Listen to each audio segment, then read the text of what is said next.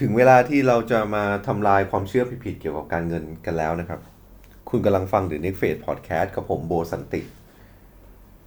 บทนี้นะครับ เราก็จะมาทำลายความเชื่อนะครับ เกี่ยวกับความเชื่อฝังรากเรื่องการเงินนะครับ วิธีนะครับที่นักเขียนเขาหยิบยกขึ้นมานะครับ ก็คือยกโทษให้กับตัวเองในอดีตนะครับ ฟังดูคุ้นๆนะครับ สาย NLP อะไรอย่างเงี้ย ก็อาจจะเคยได้ยินนะครับ เกี่ยวกับการล้มล้างหรือยกโทษ สิ่งที่ทำไปในอดีตนะครับ คือยกโลกเอ่อยกโทษให้กับตัวเองนะครับ ก็คือ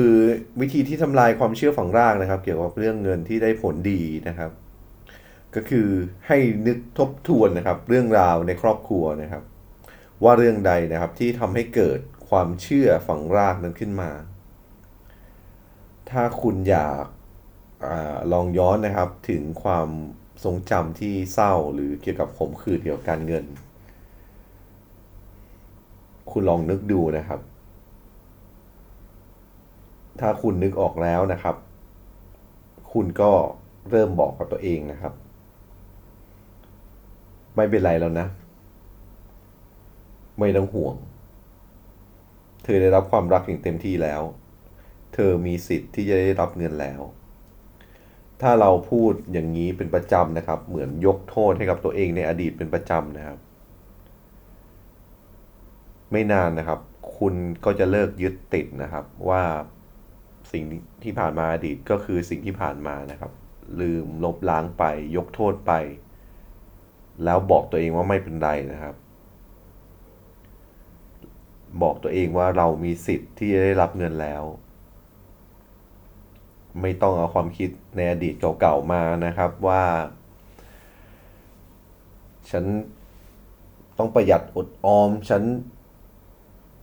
ไม่มีเงินอะไรประมาณนี้นะครับ ก็คือลบล้างไปให้หมด ครอบครัวฉันไม่มีเงินอะไรพวกนี้ครับ ตัดทิ้งไปให้หมด ลบล้างไปให้หมด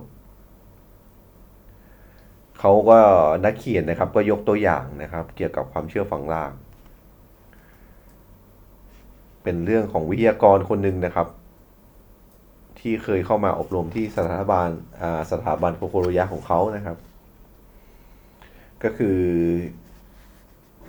เขาเล่าให้ฟังนะครับว่าสมัยยังเล็กแม่ของ คืออันนี้เป็นผู้หญิงนะครับ วิทยากรผู้หญิง ก็เธอก็เล่าให้ฟังนะครับ ว่าสมัยยังเล็ก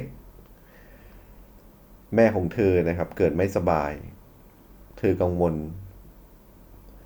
ว่าจะไม่มีใครมาทำอาหารให้ แม้แต่พี่ชายของเธอก็จะพยายามทำอาหารให้แทน แต่พี่ชายก็ยังเด็กนะครับ เหมือนกับเธอ เธอก็รู้สึกไม่วางใจ แล้วก็ยืนตัวแข็งด้วยความกังวลและความหิว โดยที่ไม่รู้จะต้องทำยังไงดี ซึ่งทำให้เกิดความคิดเข้ามาในหัวเธอนะครับ ณ ตอนนั้น ตอนที่ยังเป็นเด็กนะครับ ถ้ามีเงิน เราก็ซื้อของที่ชอบได้ ถ้ามีเงิน เราก็ไม่ต้องรบกวนพี่ชาย ถ้ามีเงิน เราก็ต้องเราก็ไม่ต้องเป็นน้องสาวที่ไม่เอาไหน ถ้ามีเงิน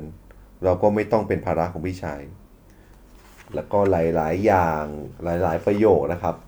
โดยนำหน้าด้วยคำว่า ถ้ามีเงิน ถ้ามีเงิน อยู่ตลอดนะครับ ซึ่งอคติและความกังวลเรื่องเงินของเธอนะครับ มีสาเหตุมาจากความทรงจำสมัยเด็ก อย่างที่เรื่องที่กล่าวมาข้างต้นนะครับ ดังนั้นเมื่อพบต้นเตอต้นตอของมันแล้ว เธอก็กลับไปนึกถึงตัวเองในอดีต แล้วก็เริ่มพูดกับตัวเองนะครับ เธอคงจะขมขื่นกังวลแล้วก็หิวสินะ แต่ไม่เป็นไรแล้วล่ะ เพราะเรื่องมันผ่านไปแล้ว แล้วเธอนะครับ พูดแบบนี้เพื่อเตือนสติตัวเองว่าเรื่องร้ายๆจบลงแล้ว แล้วก็มีพูดอีกนะครับว่า พี่ชายกับแม่มีความสุขดี เธอไม่ได้สร้างความเดือดร้อนที่ไม่ได้สร้างความเดือดร้อนให้ใคร และไม่ได้ถูกเกลียด เธอได้รับความรักอย่างเต็มที่แล้วนะครับดังนั้นเมื่อเราคิดจะทำลายความเชื่อฝังรากนะครับ คุณต้องยึด คุณต้องเลิกยึดติดกับเรื่องราวในอดีต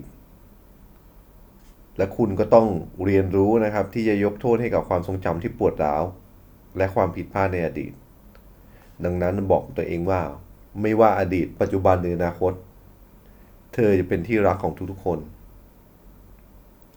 ซึ่งการยกโทษให้ตัวเองแบบนี้จะช่วยแก้ไขความรู้สึกด้านลบที่ยังค้างค้างในใจ และทำให้ความเชื่อฝังร่างของคุณยึดติดมาตลอดสูญหายไปด้วยนะครับ ดังนั้นนะครับ ถ้าคุณคิดถึงเรื่องเงินแล้วเกิดความรู้สึกในแง่ลบขึ้นมา แสดงว่าคุณต้องเคยมีความทรงจำที่ขมขื่นเรื่องเงินมาก่อน เพราะฉะนั้นลองค้นหาต้นเหตุของความรู้สึกนั้นดูนะครับ ซึ่งนักเขียนนะครับก็บอกว่า รับรองแน่ๆนะครับ คุณจะได้เจอกับตัวเองในอดีตที่ยังไม่ได้รับการยกโทษแน่นอน และเมื่อคุณเจอแล้ว คุณก็จงยกโทษให้ตัวเองซะ คุณไม่มีความผิดใด ๆ และไม่มีใครถือโทษโกรธคุณตั้งแต่แรกแล้ว เราเป็นที่รักของทุกคนเสมอ